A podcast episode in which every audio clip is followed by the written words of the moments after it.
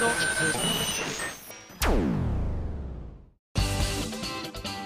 井あさみの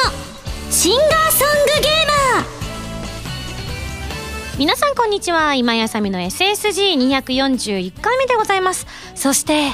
いや今日はいろいろな拍手の準備をしなければいけません。そうなんです。ついに私たちの時間軸でも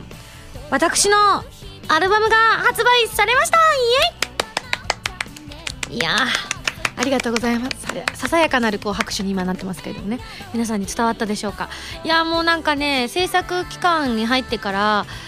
こう出来上がってから自分の中で完成してからしばらく経っている気がしているのでそんなこともないんですけどね。原品いただいてからはまあ大体23週間って感じなんです。2週間ぐらいかな。だったんではありありますがこう皆さんのお手元にね今届いているというふうに聞いておりますのでぜひ番組宛てにどんどんどんどん、えー、感想なんかとか何が気に入ったよとかここに誤植があったよとかありましたらですね。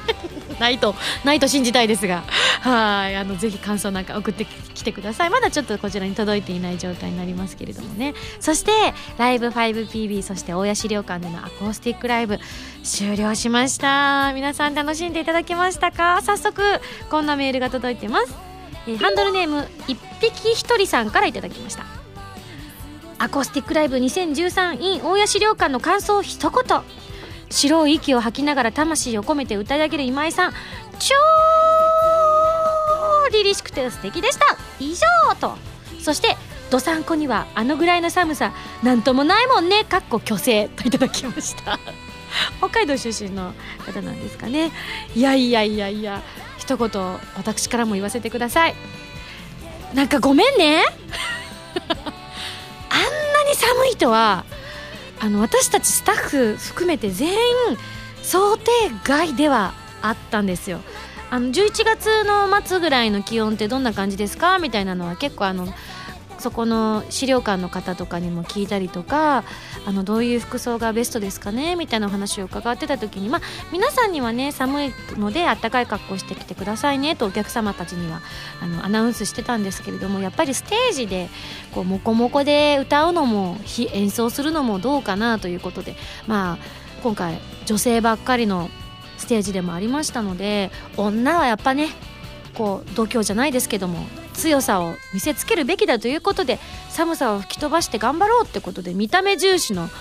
衣装をね衣装さんに用意してもらったわけですよ。そしたら衣装さんの計算間違いだったのか思ったより気温が低かったのかわからないんですが最初は平気だったんですよね。6曲ぐらいかな。真ん中のあのインスト前まではそこまで寒さをあ寒くて歌えないなんて思わなかったんですけどもある曲を境に突然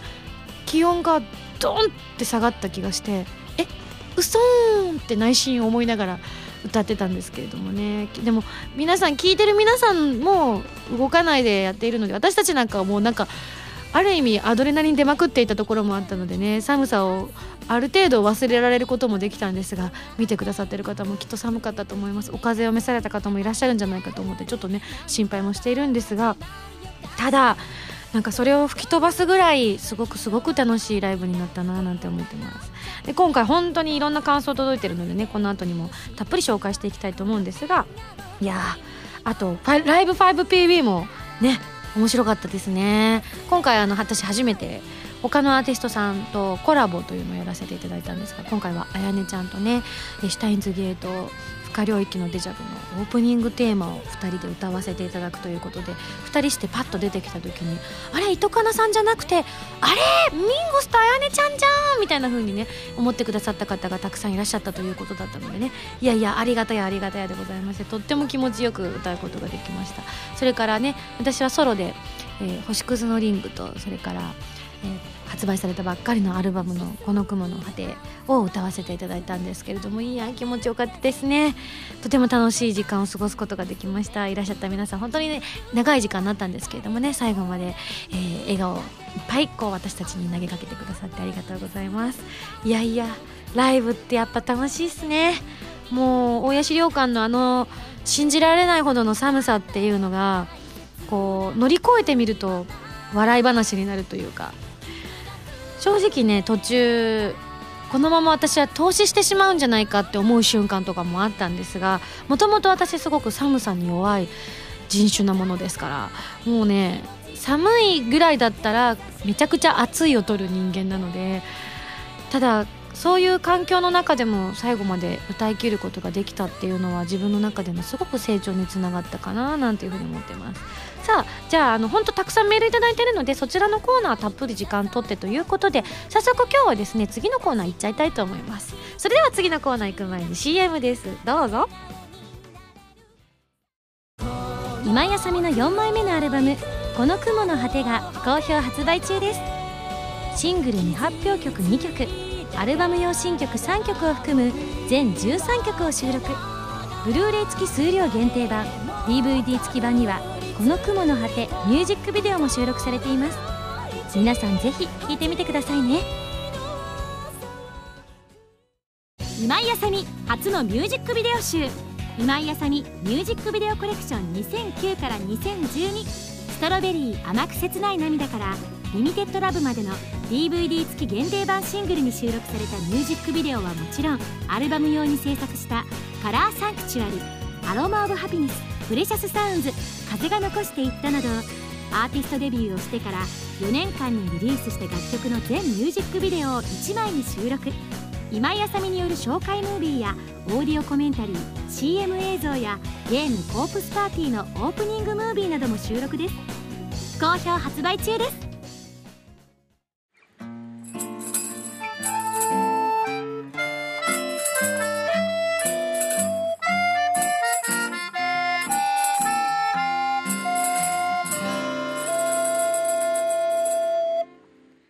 ァミセン。このコーナーはファミツー .com 編集部から派遣された謎の司令官みおちゃんがおすすめするゲームを真のゲーマーを目指す私今井あさみが実際にプレイして紹介するコーナーです。前回の指令書に書いてあったゲームはバンダイナムコゲームさんから発売中のプレイステーションポータブルプレイステーションビータ用ソフトゴッドイーター2ということで、えー、私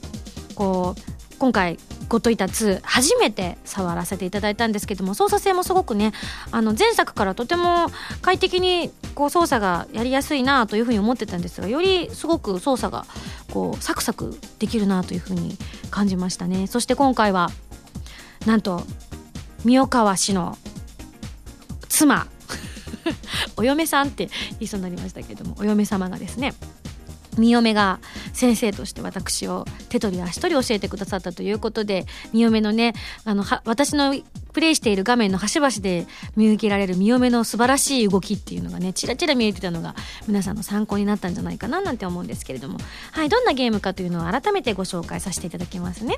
人気マルチプレイアクションゲームのシリーズ最新作ということで好きな攻撃アクションが多彩な必殺技へと進化していくブラッドアーツやさまざまな新キャラクターとのエピソードなどもふんだんに追加され全面的に大幅な進化を遂げたゲームということで公式が表記するジャンルととしてはドラマティック討伐アクションとなっております。確かになんかやっぱドラマティックだなというふうにはプレイしてても感じましたね。であの今回はねあのこう討伐しているところを皆さんにご覧いただいたんですけれどもあのドラマ性もすごく練り込んであるということでシナリオも魅力だそうです。ちょっと私はまだそこまで進めていないのでこれからゴッドイーター2の世界をですね堪能していきたいななんて思っているんですけれどもまああの見嫁は一人でプレイしてますよなんて言ってましたけれどもあの一人プレイの時のミッションも他の仲間たちをコンピューターが操ってくれて共に行動してくれるので常にマレージプレイをしているような感覚が楽しめるんですね。これはもう前作からの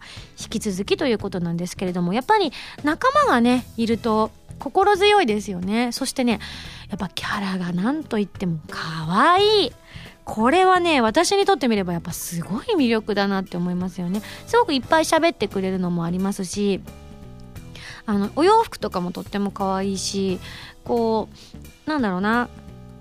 いろんなカラフルなねお洋服とか着てる子たちが端々にいるだけでもすごく高揚感があるというかとてもキャラクター作りにこう力を入れてらっしゃるなっていうのをすごく感じることができるゲームですよね。でもともとハイスピードのアクションで剣タイプの接近武器とか銃タイプの遠隔武器を切り替えたりとかジャンプできたりという部分が特徴的だったんですけれども今回あのみよめが紹介してくれたブラッドアーツというのが加わってさらにそこが強化されてあのコンボ的なものがこうつながっていくんですけどもそれがまたねよりいろんな多彩な技が出せるようになったということでみよめが「これが見せたいんです見せたいんです」って言ってくれてたんですけども残念ながらみおちゃんが作ってくれた私のまだ猫耳ミンゴスがまだまだ弱っちくてですねなかなかそのブラッドアーツがお見せできなかったのがねとても残念でありますがみよめのねサガというキャラクターはたくさんね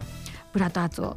こう発揮してましたが操作してるのが私だったりしてる場合はあまりあのかっこよくできてなくてとても申し訳ないと思っているのでこれから私も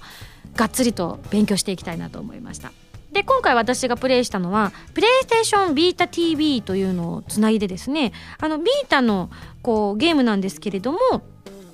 ビータのゲームを家のテレビで遊ぶための新ハードということで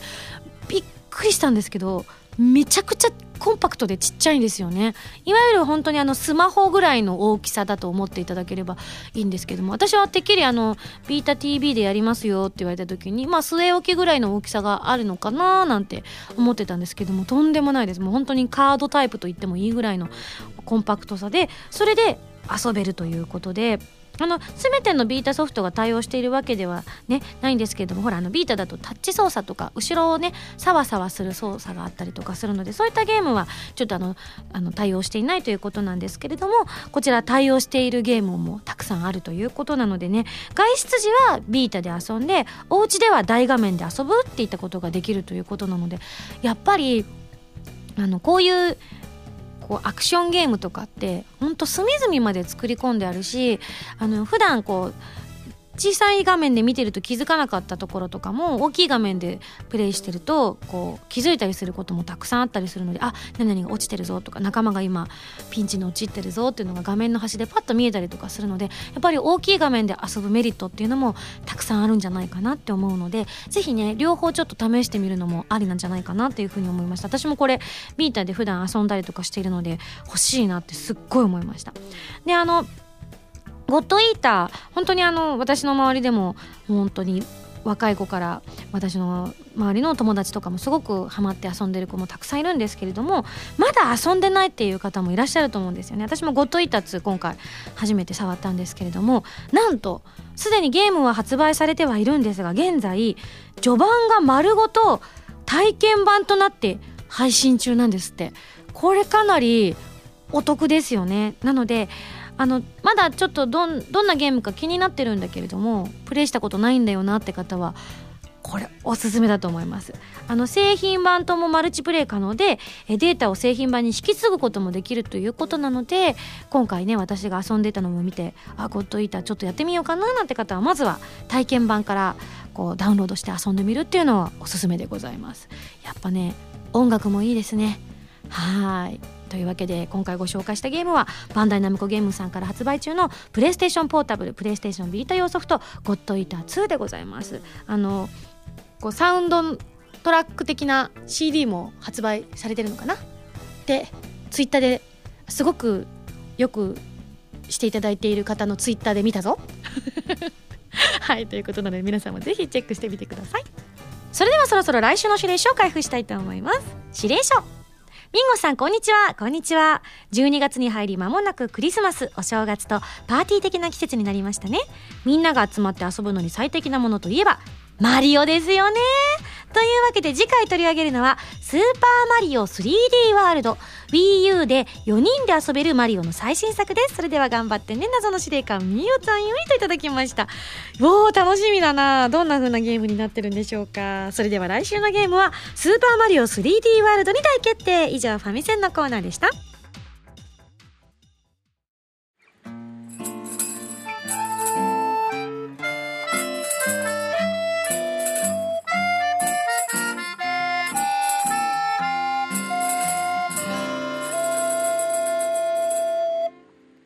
ミンゴスだよお便りコーナー。さあさあさあアコースティックライブの感想たくさん来てますね。あの時間の許す限り今日は読んでいきたいと思います。まずはこちら。ハンドルネームせつにゃんさんです。ありがとう。ふつおた。ありがとうございます。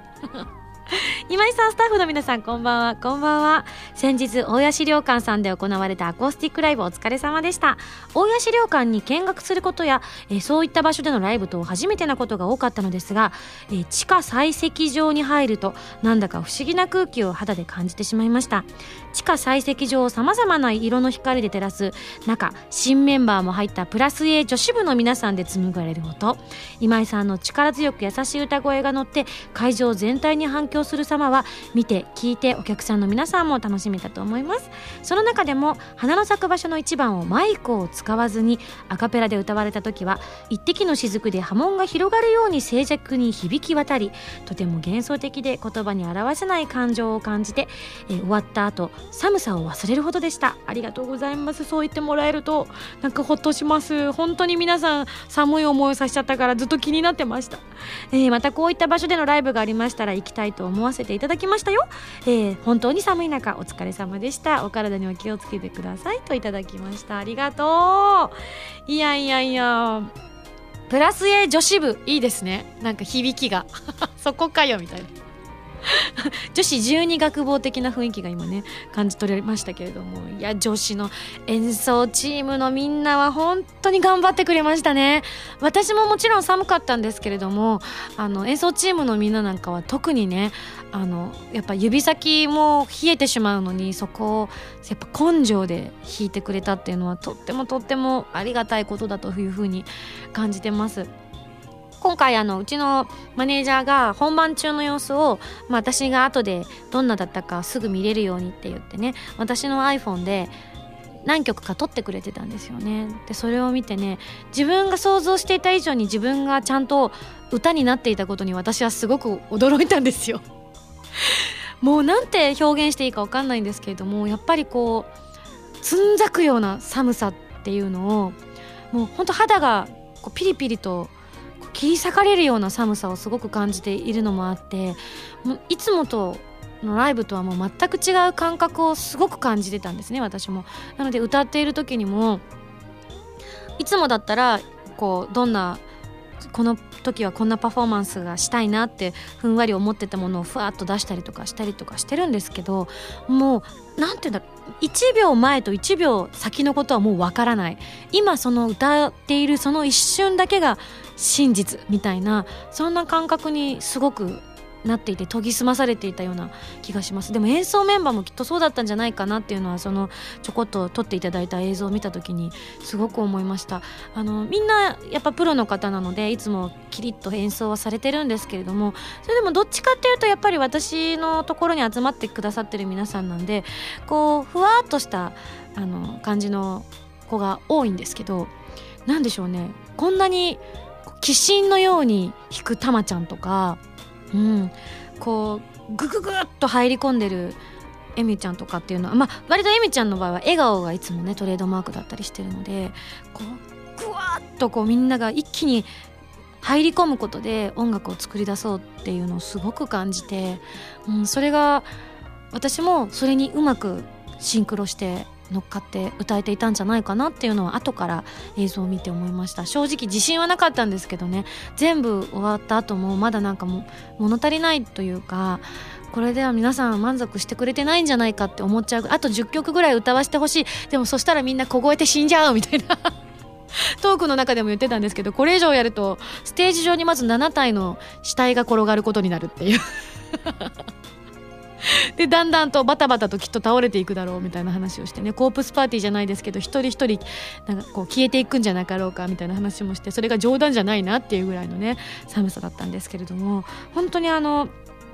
私たちの五感以上のものを引き出してくれたのがやっぱりこの大谷資料館という特別な会場だったんじゃないかなって思いました。やっぱり私たち表現者なのでそういうこう周りから来る空気感っていうのを一気に自分の中に取り込んでふわっと出すっていうのをなんかおのおの感じてたような気がします。なので終わった後のみんなの頼もしさとか演奏チームの頼もしさとか最年少のねベースのあずさちゃんとかはやっぱりみやみやのお弟子さんなんですけどまだまだ未熟なところがあるからよろしく頼むねなんていうふうにみやみやからは言われていたんですけれども本当に終わった後の表情が生き生きとしててもっとやりたいですっていう風にね言ってたのがとってもとっても印象的でそこにいたメンバー全員が口を揃えて言ってたのが私どの現場に行ってももう泣き言言いませんって言ってたのがね リアルって思いましたね。でも私もだと思います。もうでもあの瞬間出せたものっていうのは二度と再現することはきっとできないと思うので、うん、あの空間に来ていただいた方寒い中ね最後までいてくださった方中にはねあの風邪をひかれてしまった方もいると思うんですよね。ただあの瞬間はもう二度とできないので一緒に分かち合うことができて本当に良かったなと思いました。ありがとうございます。じゃ次メール紹介しますね。こちらハンドルネームふにょふにょさんです。ありがとう。大谷資料館すごいですね。ライブ前に会場内に入ってみたら RPG のダンジョンみたいで違うイベントに来てしまったのではないかと思ってしまいました。私も。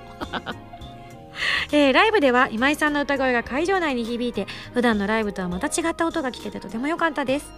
えー、自分は会場内のほぼ最後尾にいたのでなおさらすごいと感じました。会場内は縦に広い空間でしたが今井さんとの距離は遠いけれどもすごく近く感じられて不思議な感覚だったんです。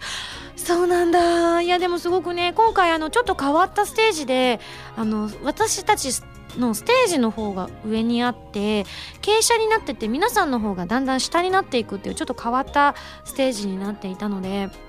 すごく私オープニングからずっと気にはしてたじゃないですか。皆さん見えてますか？なんて言ったりとかして。でも多分見えてなかった方もたくさんいらっしゃったんだとは思うんですよね。あの知り合いの方が見に来てくださったんですけれども僕のいたところからはあの今井さんの髪飾りしか見えなかったけどその分歌に集中できてすごく素敵でしたよって言ってくださったりとかしていたのでそういった方もね中には多かったと思うんですけれどもその分絶対に歌は届けようっていうのをすごく思ったので今までで人生で多分一番すごく歌声というものに集中力をそいで歌ったような気がします。届いていたら嬉しいなって思いながら歌ってたんですけど目を閉じて聴いていただいても楽しんでいただけるライブにしたつもりなんですけれどもでそういう風に感じてくださったという風に思ってもいいんでしょうか。そしてやはり一緒でみんなで合唱すると楽しかったです。この時は寒さも吹き飛ぶ楽しさでしたよと。舞台もわずかにライトアップされている感じが神秘的でとても綺麗でした。そうなんですよね。なんか高校と照らすっていうよりかは本当にあの現場を生かしたライティングを照明さんが作ってくださっていてもうそれがまた私も後で写真とか映像とかで見てなんて美しいんだろうっていう風にねすごくすごく思いました。ただただ照明の光をバシバシ当てて照明の光で美しく見せるのではなくてその会場の見せるこう影だったりとか、うん、こう凸凹感だったりとかっていうのを生かしながらね私たちを照らしてくれているっていうのをすごく感じたので皆さんから見たら相当綺麗だったんじゃないかななんて思ってるんですけどいかがだったんでしょうか？私もね客席側から見たくてねなんかあの本当無理を承知で客席側に降りればよかったっていうのをね後から思っちゃうぐらいすごかったんだろうな。だって私はね降りれないから経験できないんだもんって思ってみんないいなって思いました。はい。そしてアスタラビスタで出だしの会場の奥がライトアップされた瞬間に思わずおーっと口に出してしまいましたよということで。アスタラビスタマネージャーがねあの私たちの後ろから客席を取る形で撮ってくれてたんですけれどもすっごいびっくりしたのがこう曲に合わせて照明さんがパッパッパッと照明を変えてくださってたんですよね。もうそれどころじゃなかったから私全然気づいてなくて。もう歌に一生懸命でもう表現するぞっていうのにね注力していたものでこんな風になってたんだと思って私もいつかこのライブ見たいって思いましたね。叶う日は来るのだろうか。それはじゃあ原さんに歌っていただいて私見に行こうかな。それなら私客席から見れるもんね。いやただあのー、とても寒いので次の衣装さんに伝えておきますね。あのー、演奏家の方も演奏に支障がない程度の厚着で演奏しよう。もしくは春か夏。いや夏やったら楽しいでしょうね。なんか夏も涼しいんですって。あの中中がもう洞窟になっているから。気持ちいいんですよなんていう風に資料館の方もおっしゃってたのでね。また夏にあの改めて遊びに行きたいなっていう風に思いました。さあ次読みましょう。カノッサアットマーク DD さんからです。ありがとう。すごく心に残る素敵なアコースティックライブでしたのでこれはメールに書かなくてはと思い帰宅後すぐに書いております、えー、バスを降りてからまず素晴らしい景色に脱帽してかといえば物販を買いに大谷資料館に入った瞬間に想像のはるか上を行く神秘的な空間。いや恐るべし大谷資料館と言わさしめる圧倒的な存在感を確認したところで一体この会場でミンゴスが歌ったらどんな化学反応が起こるのだろうと期待に胸を膨らませていました。そして公開リハーサルが始まりかっこ笑い。いよいよ本番です。素晴らしいの一言で表せない感動を得ました。ありがとうございます。神秘的な空間で美しい照明と弦楽器そしてピアノギターなどが奏でる、えー、素晴らしい旋律と、えー、ミンゴスの歌声が合わさった上に冬の透き通る空気感が良いスパイスとなり本当にすごいステージを見れて幸せだなと改めて思いました。ここで心配なことが。なんと自分は寒いと鼻がムズムズしてすぐにくしゃみをしてしまう癖があるんです。え自分はプラス A パーカーにダウンジャケットニット帽のフル装備でも寒かったので特に心配になってしまいました、えー、今回は立ち見の2列目ぐらいにいたのでミンゴスの駅が白くなっていたのが見えて本当に寒いと確信しました。アコースティックライブの独特な静寂感。あんなにたくさんの人がいるのに全く音がなくて本当の静寂。ここでもし自分がくしゃみをしてしまったら全てが台無しになると内心ビクビクしていました。わかる私も。しかし蓋を開けてみればミングス MC が通常営業だったのと全員で一緒や辛さんを歌ったりであっという間に時間が過ぎて無事に終えることができました。いや本当にくしゃみが出なくてよかったです。わかるわでもね何人かね中にいらっしゃったんですよ。あの私があの決め顔をしてる時にあの咳が出そうになっちゃった。やっぱ本当に寒かったのでどうしてもむせて息をスッと吸っちゃうとむせちゃったりするんですよね普通に。でも私とかは気をつけていたので歌歌う時にもすごく気をつけてたんですけどもふとした瞬間にふっと吸っちゃったりとかするとゴホってなっちゃった方とかもいらっしゃってねそれがもう全身から「すいません!」ってオーラを出してくださるのを見て私も「なんだかごめんね!」って思ってそうだよねって思いながらねなんかあのー、申し訳ないなって思いながらねすごく我慢してくださってるのを感じたりもしていたのでね。本当に本当にみんなが協力してくれたからこそ成り立ったライブ会場だったなというふうにはすごく感じますよね。いやでも本当ねあの狙ってあの寒さにしたわけじゃないっていうことを改めて伝えたいんです。前の日の晩はそこまで寒くなかったと私は思ったんですよね。あのライブ 5PB が終わってすぐにもう栃木の方に足を運んだんですけれども着いたらもうあの深夜だったんですがそれ確かに東京よりは寒かったんですがそこまでの凍てつくような寒さっていうのはやっぱり感じなかったのであこれならいけるかなというふうに私は思っていたんですね。ただやっぱり本当に確かライブが始まって1時間ぐらいして突然ドンと気温が下がって翌日あの栃木の方も雨が降ったりとか東京の方も結構天候が荒れたりとかして全体的に日本全部がこう気温が翌日からドンって下がったので、まあ、それも影響してるのかななんていうふうにはね私的には個人的にはすごく感じたんですけれども。いやあのねあそこまでの寒さになるっていうのは予想外だったんです。なのでみんなをねあの極寒の地に招こうとしたわけではなかったのよってことを改めて重ねてお伝えしたい。次。ハンドルネームためぞうさんです。ありがとう。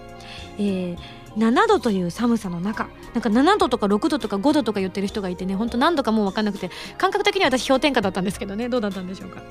えー、白い息を吐きながら男女を思わせる空間で歌う今井さんの姿は本当にミステリアスで独特の世界に引き込まれてしまいました。特にたまちゃんのピアノとの「この雲の果て」では背筋がゾクッとしましたがこれはおそらく寒さのせいではないと思いますと。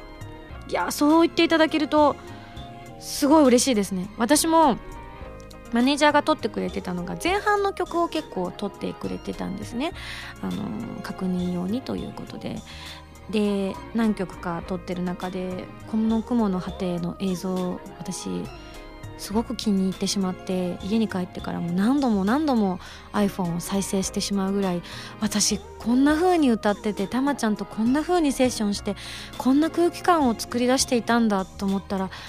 自分とは思えなくてねなかなかその感覚って味わうことって難しいんですけどやっぱりどこまで行っても自分が歌っているので私なんかはどこまで行っても恥ずかしいんですよ。情けないなとかまだまだだなとかもっとこんな風にしたいなとかもちろんねまだまだの部分は今回のこう映像の中にもあったんですけど、うん、あの私が今まで想像していた以上のこの雲の果てを表現できていた気がしたんです想像をはるかに超えた、うん、困難を乗り越えた先の美しさみたいなものをその歌の中から自分で感じることができてなかなかそういう経験ってできることはないのでやっぱりあの会場が私をそういう風に導いてくれてたまちゃんの演奏がそういう風に引っ張ってくれたんだなっていう風には思いましたよね。たまちゃんの演奏もやっぱり東京でリハーススタジオでやってる時と全く音色もなんだ何もかもが違うように感じられてうんこういったことで私たちって一つずつ成長していけるのかなっていうふうに思えたのでまたまあちょっとこの寒さはもうちょっとしばらく大丈夫ですって感じなんですけど もう一回って言われたら勘弁ごめんって思うんですけど、うん、またこういう変わった場所というか自分の人知を超えた本当に自分の能力を超えたものを引き出してくれる場所っていうところでライブができたらいいなっていうふうには本当に心から思うことができた瞬間でしたね。いや本当あまりにも嬉しくてその iPhone の映像あの SSG のスタッフにも渡しちゃいましたから。見て見て聞いて聞いてその場にいたがなみたいな取材にね来てくれてたから。あのまたその記事の方もね上がると思うんですけれども本当寒い中来てくださってカメラマンの小森さんはね大風邪ひかれちゃって本当申し訳ない。はいというわけでね。いやーなんか自画自賛するのもお恥ずかしいんですけれどもね素晴らしい空間が作り出せたんじゃないかなとは思ってます。続きましてさくれさんです。ありがとう。先日の大谷資料館でのライブ本当にお疲れ様でした。物販で並んでいた時は想像していたより寒くなかったのでこれなら大丈夫だななんて考えていましたがライブ中だんだん寒くなりやっぱり私だけじゃないんだそう思ったのは後半は震えっぱなしでした。ごめんね。傍観していた私で寒かったので薄着の衣装だったミンゴスやプラス A のメンバーが心配で心配でたまりませんでした。いやそんなほんとごめんね。あの背中に貼ってた北海道が見えててちょっと恥ずかしかったですけれどもね。あの私一番薄着だったんですよね。あの天下のヒートテック様でもやはりヒートテック様とスケスケのワンピースだけじゃ足りないなって思いました。ヒートテック様の上にもう一枚着ないとダメだなっていうのはねと本当に思います。でもヒートテック様がなかったら私多分ねのたれ死んでたと思うのでねやっぱりねユニクロさんはすごいですよ。本当に神だって思いました。いやでも本当にライブとても良かったです。えー、ライブ終了後仲良くなった人たち私を混ぜて4人と一緒に帰ろうとしていて「いやーバスは混んでるから割り勘でタクシーで帰りますか?」なんて会話をしていたら隣にいた人が「ああ僕車で来ているのでよろしければ4人までなら車で駅に送りますよ」と声をかけてくれました駅に着くと乗せてくれた彼はすぐに帰ってしまいましたが同席した人に「今の人はどなたかの知り合いなんですか?」と問いかけたところなんと「誰も知らない人だと判明しました。マジで？ライブを通して様々な人との出会いも楽しみの一つですよね。また彼とはゆっくりお話できたらいいなと思っています。もう12月も近くなりめっきりへこんできましたね。皆さんお体に気をつけてくださいねと。いやー素敵素敵。ありがとう。もう本当にみんな紳士で嬉しい。やっぱなんかミンゴスのライブに来るとみんな紳士だなみたいな話を聞くとほんと誇らしいんでありがとねあのさくりさんを乗せてくださったどなたかそしてねあのそこで知り合った方々他にもなんかそういうお話とか結構メールでたくさんいただいているのでやっぱ嬉しいですよね。あとこんなのも来てます。えー、はじめまして、ルリクリと申します。今井さんのライブは今回初参加でした。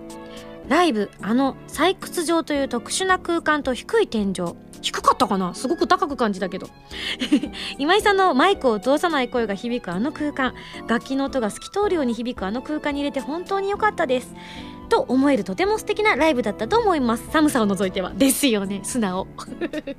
えー、ライブが終了した後思い思いに退場しつつある時ふと物販で購入した首に巻いていたライブタオルがないことに気がつきました。はあ楽しかった気分が一転せっかく記念にと買ったのにとがっかりした瞬間退場している列のはるか後ろの方から「ライブタオル落とした人いますか?」と呼びかけがありました。はっ！と思いないと気がついて5秒も経たないうちに私の落としてしまったライブタオルを拾ってもらえたんですそうすると向こうから「投げるよ!」という声とともにライブに参加した皆さんのタオルリレーでだんだんと私の元に戻ってくるライブタオル 私は使わないだろうと思いつつ持って行っていた、えー、サインライトを振ってアピールをして僕がここですよっていうふうにアピールをして戻ってくるタオルをお迎えしました一瞬の出来事ではあったのですががっかりしてその直後に楽しかった気分を失って失意で帰宅するところだったところをあの会場にいた皆さんにとても救われました。そして私の手元に戻った瞬間に会場全体で拍手が湧き上がり恥ずかしい反面すごく嬉しかった。知らなかった。私もその時にはもうねあのなんか読まい事を結構喋りながら帰ってたんですよね。聞こえてた方は聞こえてたと思うんですけれどもなんかあの私が退場する姿も丸見えだったのもあってね適当にペラペラ喋りながらね書いてたんですけど。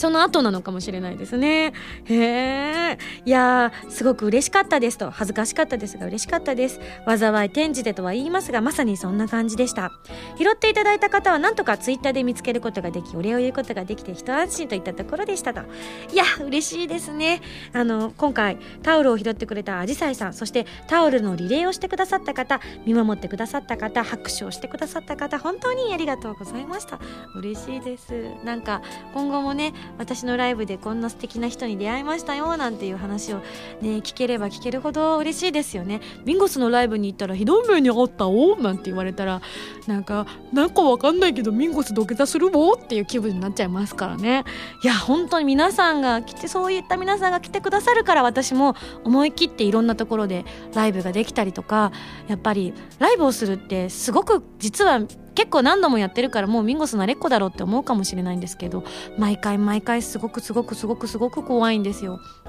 あのそれこそね浜田さんもそうですしうちのライブスタッフとかは結構あの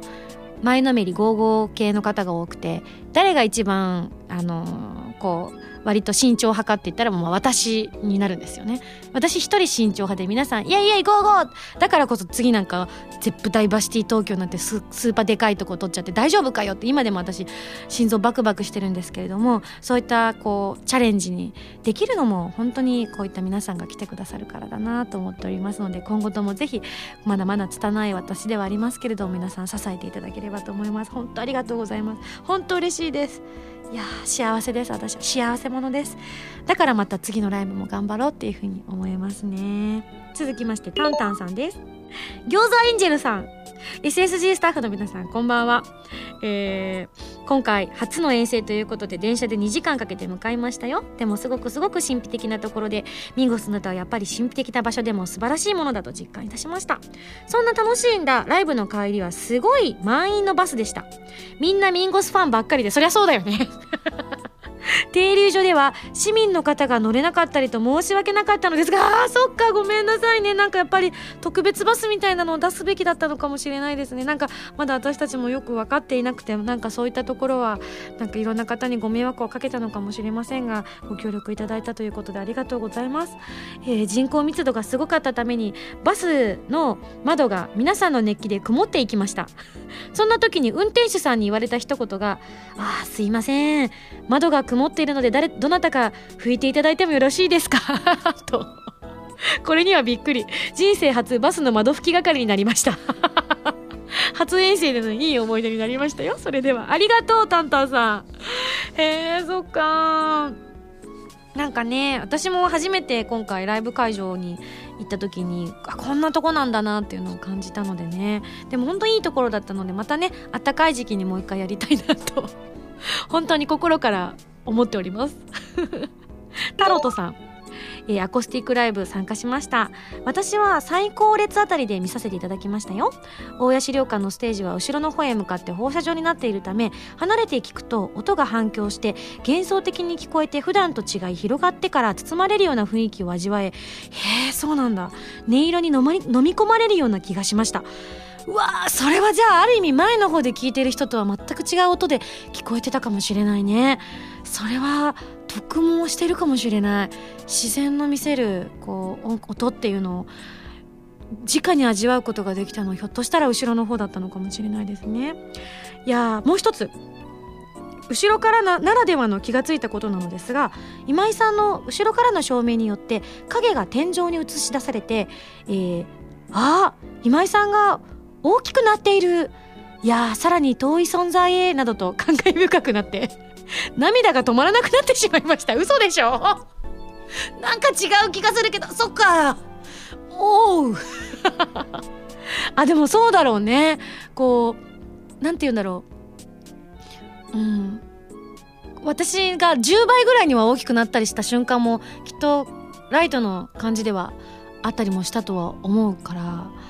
そっか大きな存在で。そんなことない。いつでも近くにいるよ。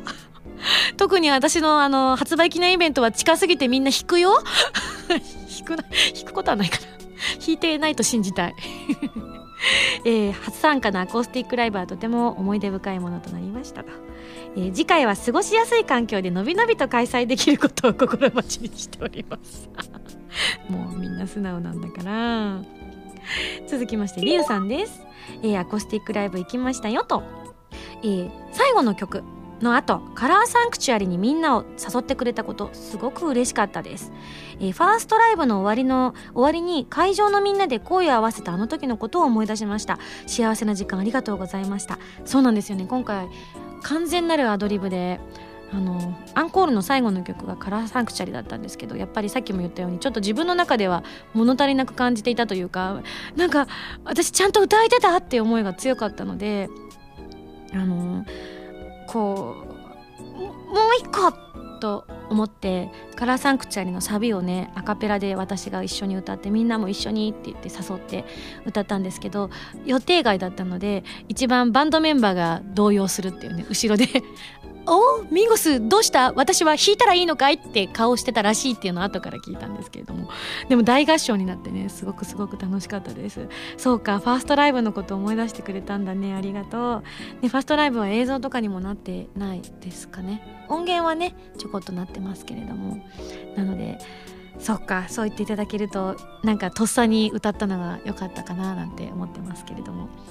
えー、先日ポール・マッカートニーのライブに行ったと自慢していた父にこっちも負けてないからとばかりにライブ会場近辺の画像などを写真を送ってみると父から「神殿みたいだね」と返信が。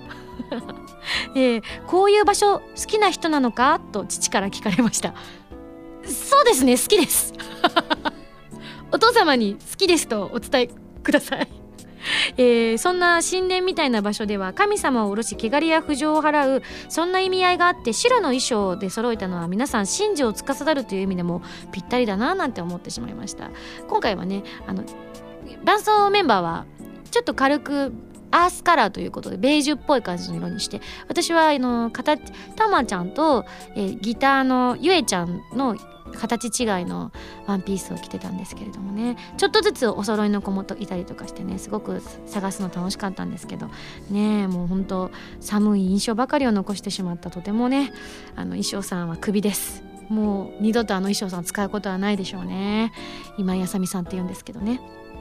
あお父さんネタもう一個。ネタ？ネタでもない。お父さん話もう一つ。ハンドルネーム M 里さんです。えー、突然なのですが実は僕は今回のライブは参加しないつもりでいたんです。というのもあらえー、10月にお父さんが脳出血で倒れてしまったんです。父親がということで、えー、幸い大事には至らなかったのですがちょっとあのいろいろ少し障害なども残ってしまって長期入院をすることになってしまいました、えー、いつも強気で決して弱音を吐いたりしなかった父が病院生活が辛いと泣き言をこぼしているのを見て僕は平日は仕事の終わり時間が遅くて面会が無理なのでその代わり土日は毎日面会に行こうと決めました。えー、オンエアのチケットは先行で当たって手元にあったのですが今年は仕方がないなと諦めていました。ところがライブ前日の土曜日に面会に行った時に突然父が「明日ライブなんだって?」と聞いてきました。僕が「いや面会に来るよ」と伝えると「俺のことは大丈夫だからたまにはやりたいことをしてこい」と強い口調で言われてしまいました。うん。父を心配していた僕がいつの間にか父に心配をかけてしまっていたんだと申し訳なくなり、えー、父はいくつになっても父親で子供のことを気にかけてくれているんだなとちょっと嬉しくもなった出来事でしたと。いやーちょっと泣ける。やばい。涙腺弱いな最近。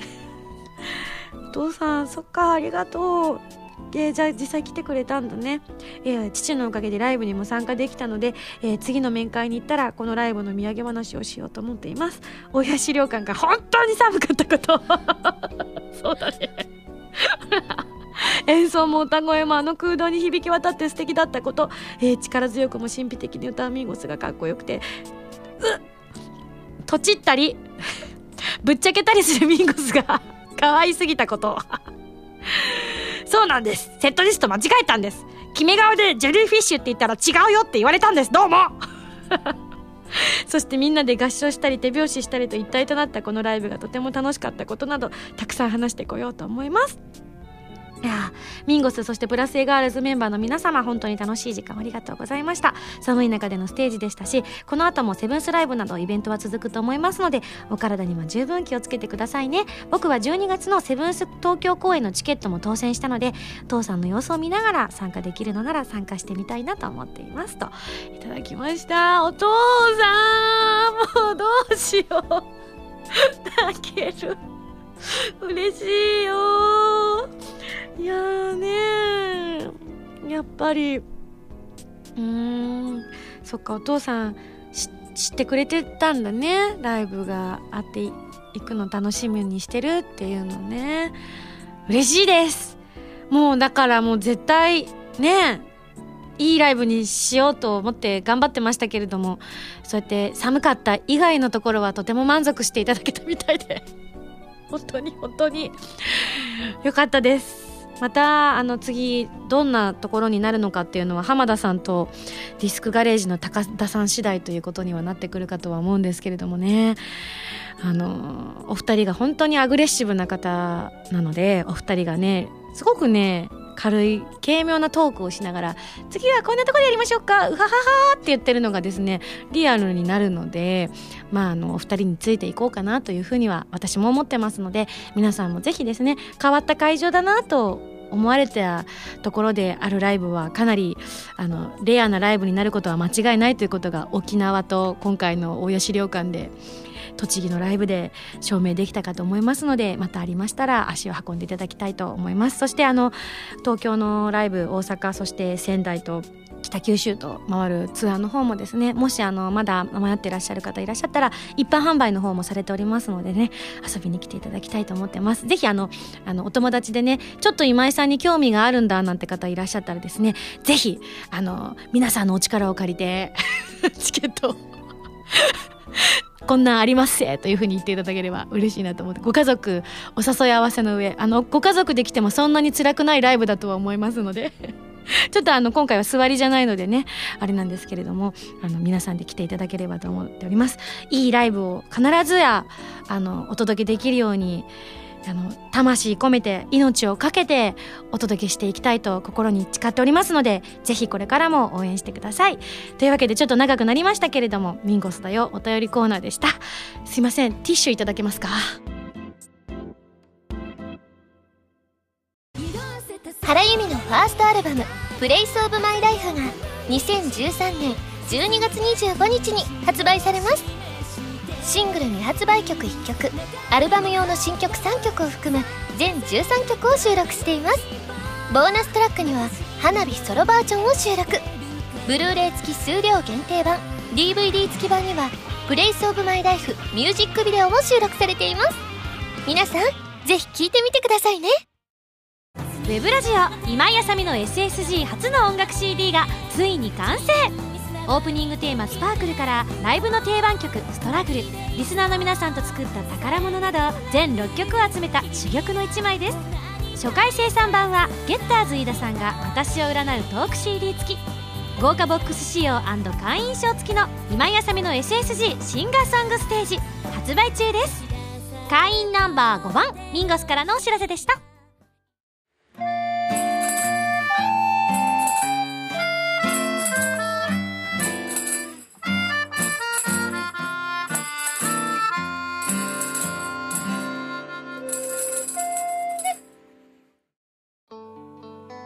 次どこでしょうね。その見に来てくれた知り合いは次は南の島でって言ってたんですけれどもね。ただやっぱ洞窟縛りの方がいいんですかね。どうなんでしょうか。もう完全に洞窟ライブ声優って言われるようになっちゃいますけれどもね。なかなかいないでしょうね。声優さんで洞窟のライブ年に1回やってる人って。声優さんでなくてもあんまりないですかね。面白いなと思ってね。いやでもこう自然の力を借りて私のまだ発見していない部分を引き出してくれるという意味ではいろんなところで歌ってみたいなと本当に思います。どうしようそのうちスカイダイビングしながらとか言われたら。無理無理。みたいなお客さんもみたいな歌えるのかみたいなね。はいというわけでですね、えー、そんな私が魂を込めて歌っている CD なんですけれどもこの雲の果てついに発売されました。ブルーレイ付き版そして DVD 付き版通常版の3種類ご用意しております、えー、中の映像の方もですねあの本当にかなりいろんなものを私削って、えー、収録をしております。結構写真とか映像とか撮られるのはこんだけやっててもまだまだ苦手だったりするんですがそれでも本当に根性を据えてえー、全てのこう自分の感覚を発揮できるように頑張って収録とかもしているのでもしよかったらたっぷり見ていただければ嬉しいなと思っています。見ても聞いても楽しめるものをこれからも作っていきたいなというふうに思います。そしてセブンスソロライブ12月14日土曜日ゼップダイバーシティ東京12月29日日曜日の大阪ビッグキャット1月26日日曜日の仙台連鎖2月1日土曜日2月2日日曜日の北九州あるあるシティということでね、えー、仙台と福岡北九州の一般販売は本日からとなっておりますので、え、あの今回割とどの会場も一般販売を少し多めに取らせていただいているんです。なので外れたよなんて方もねいらっしゃるとは思うんですけれども一般販売でもあの多くの方に来ていただきたいなという意味も込めまして、えー、開放しておりますのでもしよかったらあのチケット購入して遊びに来てほしいと本当に心から思ってます。絶対に損はさせないようにしたいと思います。あと、えー、セットリストはもう間違えません。どうも。番組では皆さんからのメールを募集しております。普通たぎておたなど各コーナー宛てに送ってくださいね。宛先は SSG のホームページに書いてあるアドレスから題名に各コーナータイトルを本文にハンドルネームとお名前を書いて送ってきてくださいね。次回の配信は2013年12月14日土曜日。え？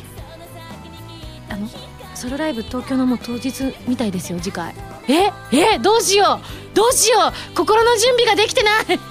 ひえ。ーというわけでまだ来てほしくないけどまた来週。土曜日に一緒に SSG しちゃいましょう。お相手は今やさみでした。なんかいつもライブ前はこんな感じだ。